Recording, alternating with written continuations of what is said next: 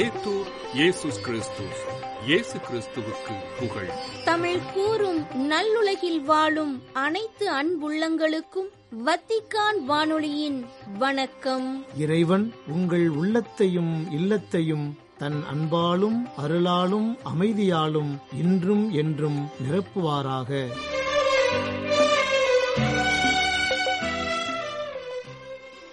அன்பு நேயர்களே வத்திக்கான் வானொலி இன்று உங்களுக்கு வழங்க இருப்பவை தடம் தந்த தகைமை திருத்தந்தையின் புதன் மறைக்கல்வி உரை மற்றும் செய்திகள்.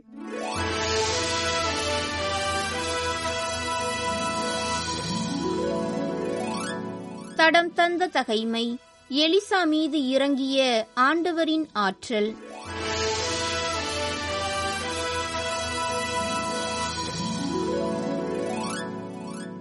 எலிசா இஸ்ரேல் அரசனிடம் உனக்கும் எனக்கும் என்ன உறவு? உன் தந்தையின் இறைவாக்கினரையும் உன் தாயின் இறைவாக்கினரையும் நாடிச் செல் என்றார். ஆனால் இஸ்ரேலின் அரசன் இல்லை. ஆண்டவர்தாம் அரசர்களாகிய எங்கள் மூவரையும் மோவாபியர் கையில் ஒப்புவிக்கும்படி இங்கே கூட்டி வந்துள்ளார் என்றான். எலிசா அவனை நோக்கி நான் பணியும் படைகளின் வாழும் ஆண்டவர் மேல் ஆணை. யூதாவின் அரசன் யோசபாத்தின் மீது நான் பெருமதிப்பு கொண்டுள்ளேன். இல்லையேல் உன் முகத்தில் விழித்திருக்கவே மாட்டேன். ஒரு பாணனை அழைத்து வாருங்கள் என்றார். அவ்வாறே பாணன் ஒருவன் வந்து யாழ் இசைக்கவே ஆண்டவரது ஆற்றல் எலிசாவின் மேல் இறங்கியது. அப்பொழுது அவர் ஆண்டவர் இவ்வாறு கூறுகிறார் இந்த பள்ளத்தாக்கு எங்கும் குழிகளை வெட்டுங்கள். ஏனெனில் ஆண்டவர் கூறுவது இதுவே நீங்கள் காற்றையோ மழையையோ காணப்போவதில்லை. ஆயினும் இந்த பள்ளத்தாக்கு தண்ணீரால் நிரப்பப்படும். நீங்களும் உங்கள் கால்நடைகளும் விலங்கினங்களும் நீர் அருந்துவீர்கள். இது ஆண்டவரது பார்வையில் எளிதான ஒன்று. அவர் மோவாபியரை உங்கள் கையில் ஒப்புவிப்பார். நீங்கள் எல்லா அரண்சூழ் நகர்களையும் எல்லா மாநகர்களையும் முறியடிப்பீர்கள். நீங்கள் எல்லா நல்ல மரங்களையும் வெட்டி வீழ்த்துவீர்கள். எல்லா நீரூற்றுக்களையும் தூர்த்து விடுவீர்கள். எல்லா நல்ல வயல்களையும் கல்லால் நிரப்பி விடுவீர்கள் என்றார்.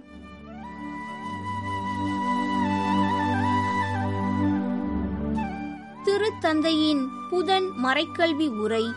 பொறாமை வீண் பெருமை எனும் தீயொழுக்கங்கள்.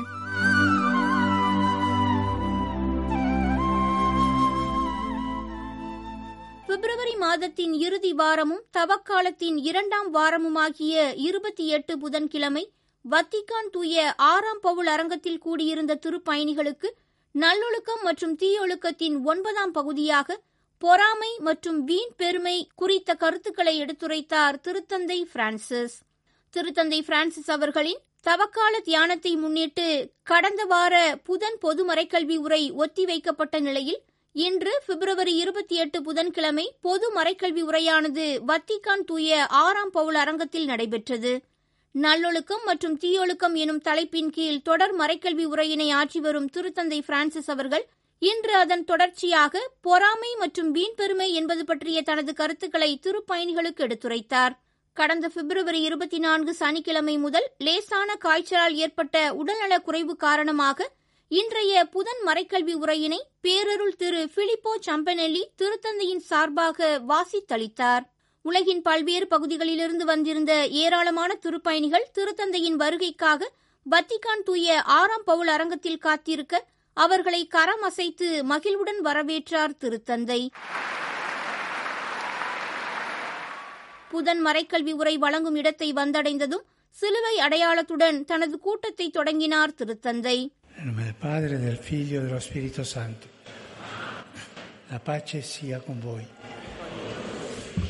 அதன்பின் திருத்தூதர் பவுல் கலாத்தியருக்கு எழுதிய திருமுகத்தில் உள்ள தூய ஆவியின் கனியும் ஊனியல்பின் செயல்களும் என்ற பகுதியின் கீழ் உள்ள இறைவார்த்தைகள் இத்தாலியம் ஆங்கிலம் அரபு போர்த்துகீசியம் இஸ்பானியம் லித்துவானியம் பிரெஞ்சு போன்ற பல ஐரோப்பிய மொழிகளில் வாசித்தளிக்கப்பட்டன A reading from the letter of St. Paul to the Galatians.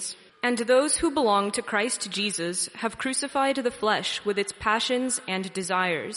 கிறிஸ்து இயேசுவுக்கு உரியவர்கள் தங்கள் ஊனியல்பை அதன் இழி உணர்ச்சிகளோடும் இச்சைகளோடும் சேர்த்து சிலுவையில் அறைந்து விட்டார்கள் தூய ஆவியின் துணையால் நாம் வாழ்கிறோம் எனவே அந்த ஆவி காட்டும் நெறியிலேயே நடக்க முயலுவோம் வீண் பெருமையை தேடாமலும் ஒருவருக்கு ஒருவர் எரிச்சல் ஊட்டாமலும் ஒருவர் மீது ஒருவர் பொறாமைப்படாமலும் இருப்போமாக Let us have no self-conceit, no provoking of one another, no envy of one another.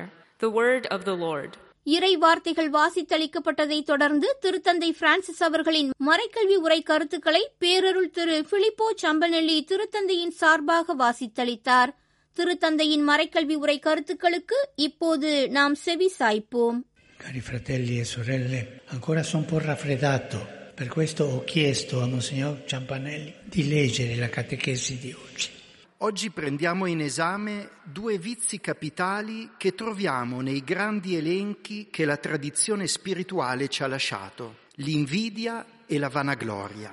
அன்பான சகோதர சகோதரிகளே காலை வணக்கம் நல்லொழுக்கம் மற்றும் தீயொழுக்கம் பற்றிய நமது தொடர் மறைக்கல்வி உரையில் இன்று நாம் இரண்டு பெரிய தீயொழுக்கங்களை பற்றி காண இருக்கின்றோம் ஒன்று பொறாமை மற்றொன்று வீண் பெருமை பொறாமை திருவிவிலியத்தின் தொடக்கத்தில் நாம் காணும் மிக பழமையான தீயொழுக்கமாக பொறாமை உள்ளது. தங்களது காணிக்கைகளை கடவுளுக்கு அர்ப்பணித்தபோது ஆபேலின் காணிக்கையை கடவுள் ஏற்றுக்கொண்டார் என்று அறிந்து காயின் தன் சகோதரன் ஆபேல் மேல் கொண்ட வெறுப்பு பொறாமையின் வடிவம். காயின் ஆதாம் ஏவாளின் தலைமகன். தனது தந்தையிடமிருந்து ஏராளமான செல்வத்தை தனக்கென பெற்றுக்கொண்டிருந்தாலும் தனது சகோதரன் ஆபேல் மிகச்சிறிய பகுதியை பெற்றிருந்தாலும் கூட அதனை குறித்து மிகவும் வெறுப்படைந்தான். பொறாமை குணம் கொண்டவர்களின் முகம் எப்போதும் சோகத்துடனேயே காணப்படும். அவர்களது பார்வை எப்போதும் தாழ்ந்ததாக கீழ்நோக்கியே இருக்கும். எப்போதும் நிலத்தை பார்த்து கொண்டே இருப்பவர்கள் போன்று அவர்கள் காணப்பட்டாலும் உண்மையில் அவர்களது கண்களுக்கு எதுவும் தெரிவதில்லை. ஏனெனில் அவர்களது எண்ணம் முழுவதும் தீமையினால் நிறைந்திருக்கும். பொறாமை குணத்தை நாம் கட்டுப்படுத்தாவிட்டால் அது மற்றவர்கள் மீதான வெறுப்பை உண்டு பண்ணுகிறது. தன் சகோதரன் ஆபேலின் மகிழ்வை பொறுத்து கொள்ள முடியாத காயினின் கைகளால் ஆபேல் கொல்லப்பட்டது போன்ற வெறுப்பை நம்மில் உருவாக்குகின்றது. பொறாமை என்பது கிறிஸ்தவ சூழலில் மட்டுமன்று ஒவ்வொரு கலாச்சாரத்தின் தத்துவவாதிகள் மற்றும் அறிஞர்களின் கவனத்தையும் ஈர்த்துள்ளது. அவர்களின் கருத்துக்கள் அடிப்படையில் வெறுப்பிற்கும் அன்பிற்கும் இடையில் ஓர் உறவு உள்ளது என்பது தெளிவாகின்றது. மற்றவர்கள் தீமையை அனுபவிக்க வேண்டும் என்று விரும்பும் நபர் உண்மையில் மறைமுகமாக அவரைப் போலவே மாற விரும்புகின்றார். நாம் என்னவாக இருக்க விரும்புகின்றோமோ உண்மையில் நாம் அதுவாக இருக்கவில்லை என்பதற்கான சான்று அது. அவருடைய அதிர்ஷ்டம் நமக்கு ஓர் அநீதியாக தெரிகிறது. அவருடைய வெற்றிகளுக்கும் நல் அதிர்ஷ்டத்திற்கும் அவரை விட நாமே மிகவும் தகுதியானவர்கள் என்றே கருதுகிறோம். Non si accetta che Dio abbia la sua matematica, diversa dalla nostra. கடவுளின் கணக்கீடுகளை விட வேறுபட்ட நமது கணக்கீடுகளை அவர் ஒருபோதும் ஏற்பதில்லை. உதாரணமாக ஒரு நாளின் வெவ்வேறு நேரங்களில் திராட்சை தோட்டத்திற்கு செல்ல உரிமையாளரால் அழைக்கப்பட்ட வேலையாட்களை பற்றிய இயேசுவின் உவமையில் முதலில் வந்தவர்கள் கடைசியாக வந்தவர்களை விட அதிக சம்பளத்திற்கு தகுதி உடையவர்கள் என்று நம்புகிறார்கள். ஆனால் தோட்டத்தின் முதலாளி அனைவருக்கும் ஒரே மாதிரியான ஊதியம் கொடுத்து எனக்குரியதை நான் என் விருப்பப்படி கொடுக்கக்கூடாதா அல்லது நான் நல்லவனாய் இருப்பதால் உமக்கு பொறாமையா என்று கேட்கின்றார். நம் சுயநல கொள்கையை கடவுள் மீது நாம் திணிக்க விரும்புகிறோம். ஆனால் கடவுளின் கொள்கை அன்பு மட்டுமே. அவர் நமக்கு கொடுத்த அனைத்து கொடைகளும் மற்றவர்களுடன் பகிர்ந்து கொள்ளப்பட வேண்டியவைகள். அதனால்தான் தூய பவுல் ரோமையருக்கு எழுதிய திருமடலில் உடன்பிறப்புகள் போன்று ஒருவருக்கொருவர் உளங்கணிந்த அன்பு காட்டுங்கள். பிறர் உங்களை விட மதிப்புக்குரியவரென எண்ணுங்கள் என்று கிறிஸ்தவர்களுக்கு அறிவுறுத்துகின்றார்.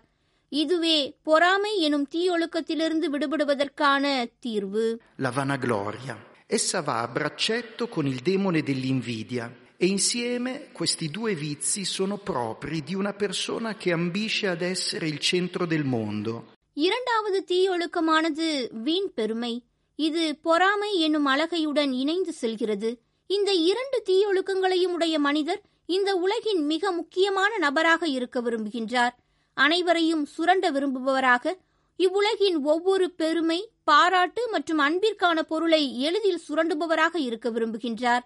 வீண் பெருமை என்பது அடிப்படையின்றி உருவாக்கப்பட்ட காற்றடைக்கப்பட்ட சுயமரியாதை போன்றது. தான் எனும் தற்பெருமையை கொண்டது. உலகில் அவரை தவிர பிற மனிதர்களும் இருக்கின்றார்கள் என்ற இரக்க உணர்வு அவரிடம் இருப்பதில்லை. மற்றவர்களுடனான உறவு எப்போதும் ஒரு கருவியாக அடக்குமுறையாக மட்டுமே அவரில் வெளிப்படுத்தப்படுகின்றது.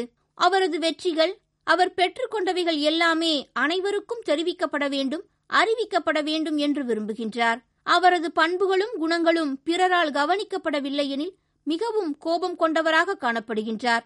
மற்றவர்கள் அனைவரும் அநியாயம் செய்பவர்கள் புரிந்து கொள்ள இயலாதவர்கள் நமக்கு சமமானவர்கள் அல்ல என்ற எண்ணம் கொண்டவர்களாக வீண் பெருமை கொண்டவர்கள் காணப்படுகின்றனர்.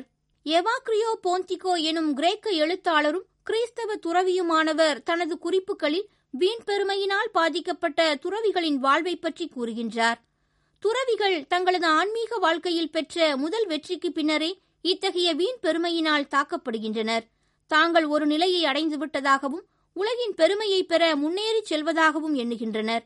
ஆன்மீக வாழ்வின் துவக்கத்தில்தான் அவர்கள் இருக்கின்றார்கள் என்பதையும் அவர்களை வீழ்த்தும் ஒரு சோதனையில் அவர்கள் இருக்கின்றார்கள் என்பதையும் வீண் பெருமை கொண்டவர்கள் ஒருபோதும் உணர்வதில்லை. Per guarire il vanaglorioso, i maestri spirituali non suggeriscono molti rimedi, perché in fondo il male della vanità ha il suo rimedio in se stesso. வீண் பெருமை எனும் தீயொழுக்கத்தால் பாதிக்கப்பட்டவர்களை குணப்படுத்த ஆன்மீக தலைவர்கள் அதிகமான பரிந்துரைகளை கூறவில்லை.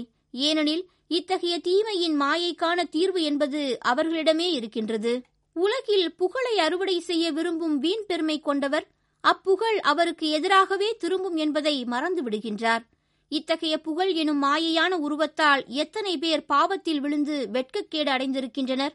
வீண் பெருமையை முறியடிப்பதற்கான மிக அழகான அறிவுறுத்தலை திருத்தூதர் தூய பவுலின் சான்றுகளிலிருந்து நாம் காணலாம். திருத்தூதர் பவுல் எப்போதும் ஒரு குறைபாட்டை சமாளிக்க வேண்டியிருந்தது. அதை அவரால் ஒருபோதும் சமாளிக்க முடியவில்லை. எனவே அந்த வேதனையிலிருந்து தன்னை விடுவிக்குமாறு மூன்று முறை அவர் இறைவனிடம் வேண்டினார். இறுதியில் இயேசு அவருக்கு என் அருள் உனக்கு போதும். வலுவின்மையில்தான் வல்லமை நிறைவாய் வெளிப்படும் என்று பதிலளித்தார். அந்த நாள் முதல் தூய பவுல் தனது சோதனையிலிருந்து விடுதலை பெற்றார். ஆதலால் நான் என் வலுவின்மையை பற்றித்தான் மனமுவந்து பெருமை பாராட்டுவேன். அப்போது கிறிஸ்துவின் வல்லமை என்னுள் தங்கும் என்று கூறுகின்றார். திருத்தூதர் பவுலின் இத்தகைய வரிகள் நமதாக இருக்க வேண்டும். Mi vanterò quindi ben volentieri delle mie debolezze, perché dimori in me la potenza di Cristo. இவ்வாறு திருத்தந்தை பிரான்சிஸ் அவர்களின் மறைக்கல்வி உரை கருத்துக்களை பேரருள் திரு பிலிப்போ சம்பனெல்லி அவர்கள் எடுத்துரைத்தார். அதனைத் தொடர்ந்து உலகின் பல்வேறு பகுதிகளிலிருந்து வந்திருந்த திருப்பயணிகளை வாழ்த்தினார் திருத்தந்தை பிரான்சிஸ் மார்ச் ஒன்று வெள்ளிக்கிழமை அன்று நினைவு கூறும் கன்னி வெடிகளை தடை செய்வதற்கான மாநாடு நடைமுறைக்கு வந்ததன் இருபத்தி ஐந்தாம் ஆண்டினை நினைவு கூர்ந்தார் திருத்தந்தை. பாதிக்கப்பட்டவர்களுக்கு உதவுபவர்கள் அவர்களுக்கான பராமரிப்பு பணிகளை செய்பவர்கள் பணியானது இவ்வுலகிற்கான அமைதியின் பணியாளர்களாகவும் நமது உடன் சகோதர சகோதரிகளை கவனித்துக் கொள்பவர்களாகவும் மாறுவதற்கான ஓர் உறுதியான அழைப்பு என்றும் குறிப்பிட்டார் திருத்தந்தை Francis e per le vittime dei recenti attacchi contro luoghi di culto in Burkina Faso. A tutti la mia benedizione. இவ்வாறு தனது விண்ணப்பங்களை எடுத்துரைத்த திருத்தந்தை பிரான்சிஸ் அவர்கள் விண்ணக தந்தையை நோக்கிய ஜெபம் லத்தீன் மொழியில் பாடப்பட்டதைத் தொடர்ந்து கூடியிருந்த திருப்பயணிகளுக்கு தன் அப்போஸ்தலிக்க ஆசீரை வழங்கினார்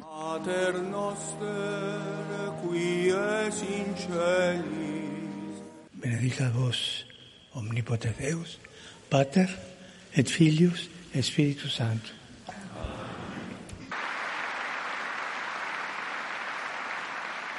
பொறாமை வீண் பெருமை எனும் தீயொழுக்கங்கள் என்ற தலைப்பில் திருத்தந்தையின் புதன் மறைக்கல்வி உரையினை உங்களுக்கு வழங்கியது வத்திக்கான் வானொலி.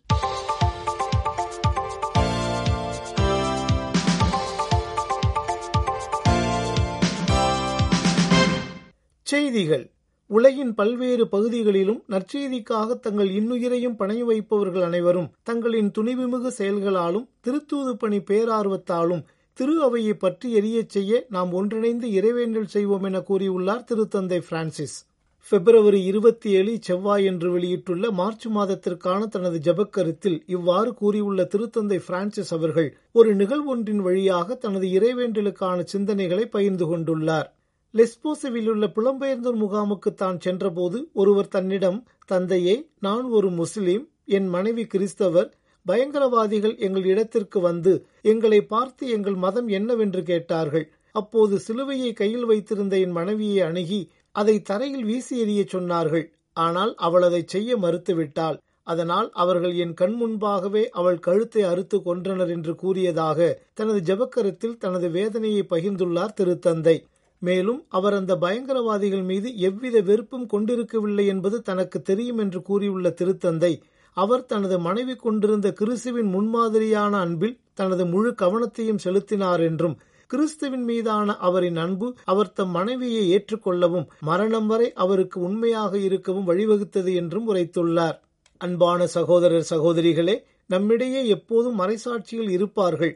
நாம் சரியான பாதையில் பயணிக்கிறோம் என்பதற்கான அறிகுறிதான் இது என்று சுட்டிக்காட்டியுள்ள திருத்தந்தை கிறிஸ்தவத்தின் தொடக்க காலத்தில் இருந்ததை விட இன்று அதிகமான மறைசாட்சிகள் இருப்பதாக இந்த உண்மையறிந்த ஒருவர் தன்னிடம் கூறினார் என்றும் அஜபக்கரத்தில் குறிப்பிட்டுள்ளார். தனிமையும் ஒதுக்கப்படுதலும் நிறைந்த இவ்வுலகில் நம் பராமரிப்பில் ஒப்படைக்கப்பட்டவர்கள் நல்ல மெய்ப்பரின் நெருக்கத்தையும் சொந்த தந்தைக்குரிய நம் அக்கறையையும் உடன்பிறந்த உறவின் அழகையும் கடவுளின் கனிவிறக்கத்தையும் உணர்வதை நாம் உறுதி செய்ய வேண்டும் என்று கேட்டுக்கொண்டார் திருத்தந்தை பிரான்சிஸ். பிப்ரவரி இருபத்தி எட்டு இப்புதனன்று சிலிசியாவின் அர்மீனிய கத்தோலிக்க வழிபாட்டு முறையின் ஆயர்களை திருப்பீடத்தில் சந்தித்தபோது இவ்வாறு கூறிய திருத்தந்தை பிரான்சிஸ் அவர்கள் உங்கள் அன்பான மக்களின் குழந்தைகளுக்கு ஆயர்களாகிய உங்களின் உடனிருப்பு தேவைப்படுகிறது என்றும் உரைத்தார். அன்பான சகோதரர்களே உங்கள் திரு அவைக்கு நாளைய ஆயர்களை வழங்குவது ஆயர் பேரவையின் மிகப்பெரிய பொறுப்புகளில் ஒன்றாகும் என்று எடுத்துக்காட்டிய திருத்தந்தை அவர்களை கவனமாக தேர்ந்தெடுக்கும்படி கேட்டுக்கொள்கிறேன் என்றும் அப்போதுதான் அவர்கள் மந்தைக்கு தங்களை முழுமையாக அர்ப்பணிப்பவர்களாகவும் மெய்ப்பு பணியில் உண்மை உள்ளவர்களாகவும் தனிப்பட்ட சுயநல லட்சியத்தால் ஆட்கொள்ளப்படாதவர்களாகவும் இருப்பார்கள் என்றும் சுட்டிக்காட்டினார். ஓர் ஆயர் என்பவர் புதிய பணிகளையும் அல்லது பதவி உயர்வுகளையும் பெறுவதற்காக அவர் நேரத்தை வீணடிக்கும் போது தன்னிடம் ஒப்படைக்கப்பட்ட மேய்ப்பு பணிக்குரிய செயல்களில் அவர் அக்கறை காட்ட மறக்கிறார் என்று கூறிய திருத்தந்தை ஆயர்கள் சந்தையில் வாங்கப்படுவதில்லை. கிறிஸ்துவே அவர்களை தம்முடைய திருத்தூதர்களின் வழித்தோன்றல்களாகவும் அவருடைய மந்தையின் மெய்ப்பர்களாகவும் தேர்ந்தெடுக்கிறார் என்றும் தெரிவித்தார். பிப்ரவரி இருபத்தி ஏழு செவ்வாயன்று கத்தோலிக்க பெண்களுக்கான அனைத்துலக அமைப்பு திரு அவையின் ஒருங்கிணைந்த பயணத்தில் பெண்களின் பணி என்ற தலைப்பில் புதியதொரு வலைப்பக்க தொடர்களை அறிமுகப்படுத்தியுள்ளதாக செய்திகள் தெரிவிக்கின்றன. இது கத்தோலிக்க பெண்களுக்கான அனைத்துலக அமைப்பினால் அதன் உலக மகளிர் கண்காணிப்பகம் வழியாக ஏற்பாடு செய்யப்பட்ட ஒரு புதிய முயற்சி என்றும் இந்த திட்டம் பிப்ரவரி இருபத்தி ஏழு முதல் இருபத்தி ஒன்பது வரை ஸ்பானிஷ் ஆங்கிலம் மற்றும் பிரெஞ்சு மொழிகளில் தொடர்ச்சியான வலைப்பக்க தொடர்களை தொடங்கும் என்றும் அச்செய்தி குறிப்பில் கூறப்பட்டுள்ளது. இந்தியாவின் மணிப்பூர் மாநிலத்தில் உள்ள பூர்வக்குடி மக்களின் தலைவர்கள் ஏறத்தாழ பதினேழாயிரம் பேரை பட்டினியிலிருந்து காப்பாற்ற கூட்டாட்சி தலையீட்டை நாடியுள்ளனர் என்றும் இன வன்முறையால் இடம்பெயர்ந்த மக்கள் தங்க வைக்கப்பட்டுள்ள அரசின் நிவாரண முகாம்களுக்கு உணவு வழங்குவதை அதிகாரிகள் நிறுத்தியதாக குற்றம் சாட்டியுள்ளனர் என்றும் தெரிவித்துள்ளது ஆசிய செய்தி நிறுவனம். சுராச்சந்த்பூர் மாவட்டத்தின் துணை ஆணையர் பிப்ரவரி பதினாறு முதல் நிவாரண முகாம்களுக்கு உணவு தானியங்களை வழங்க மறுத்துவிட்டார் என்றும் இது ஆயிரக்கணக்கானோரை பட்டினியில் தள்ளியுள்ளது என்றும் பூர்வக்குடி மக்களின் தலைவர்கள் அமைப்பு பிப்ரவரி இருபத்தி ஆறு அன்று மத்திய உள்துறை அமைச்சர் அமித்ஷாவிடம் புகார் அளித்துள்ளது என்றும் கூறியுள்ளது அச்செய்தி நிறுவனம். இத்தருணத்தில் ஒன்றிய அரசு அவசரமாக தலையிட்டு உணவு விநியோகத்தை விரைவில் தொடங்க உதவுமாறு கேட்டுக்கொள்கின்றோம் என்று உள்துறை அமைச்சருக்கு அனுப்பப்பட்டுள்ள புகாரில் கூறப்பட்டுள்ளது என்றும் அச்செய்தி குறிப்பு உரைக்கின்றது. உக்ரைனில் பதினைந்து லட்சம் குழந்தைகள் மனநல பிரச்சினைகளுக்கு உள்ளாகும் ஆபத்தில் இருப்பதாக பிப்ரவரி இருபத்தி எட்டு புதனன்று வெளியிட்டுள்ள அறிக்கை ஒன்றில் தெரிவித்துள்ளது அந்நாட்டிற்கான யுனிசெப் நிறுவனம். கடந்த இரண்டாயிரத்தி இருபத்தி மூன்றாம் ஆண்டில் யுனிசெப் மற்றும் அதன் துணைவர்கள் உக்ரைனில் உள்ள இருபத்தஞ்சு லட்சத்திற்கும் அதிகமான குழந்தைகள் மற்றும் அவர்களின் பராமரிப்பாளர்களுக்கு மனநலம் மற்றும் உளவியல் ஆதரவுக்கான அணுகலை வழங்கியுள்ளனர் என்றும் அவ்வறிக்கை கூறுகின்றது. நேயர்களே இத்துடன் வத்திக்கான் வானொலியின் தமிழ் சேவை நிறைவு பெறுகின்றது. தொடர்வது அதன் மலையாள நிகழ்ச்சிகள். உங்கள் செவிமடுத்தலுக்கு நன்றி. வணக்கம்.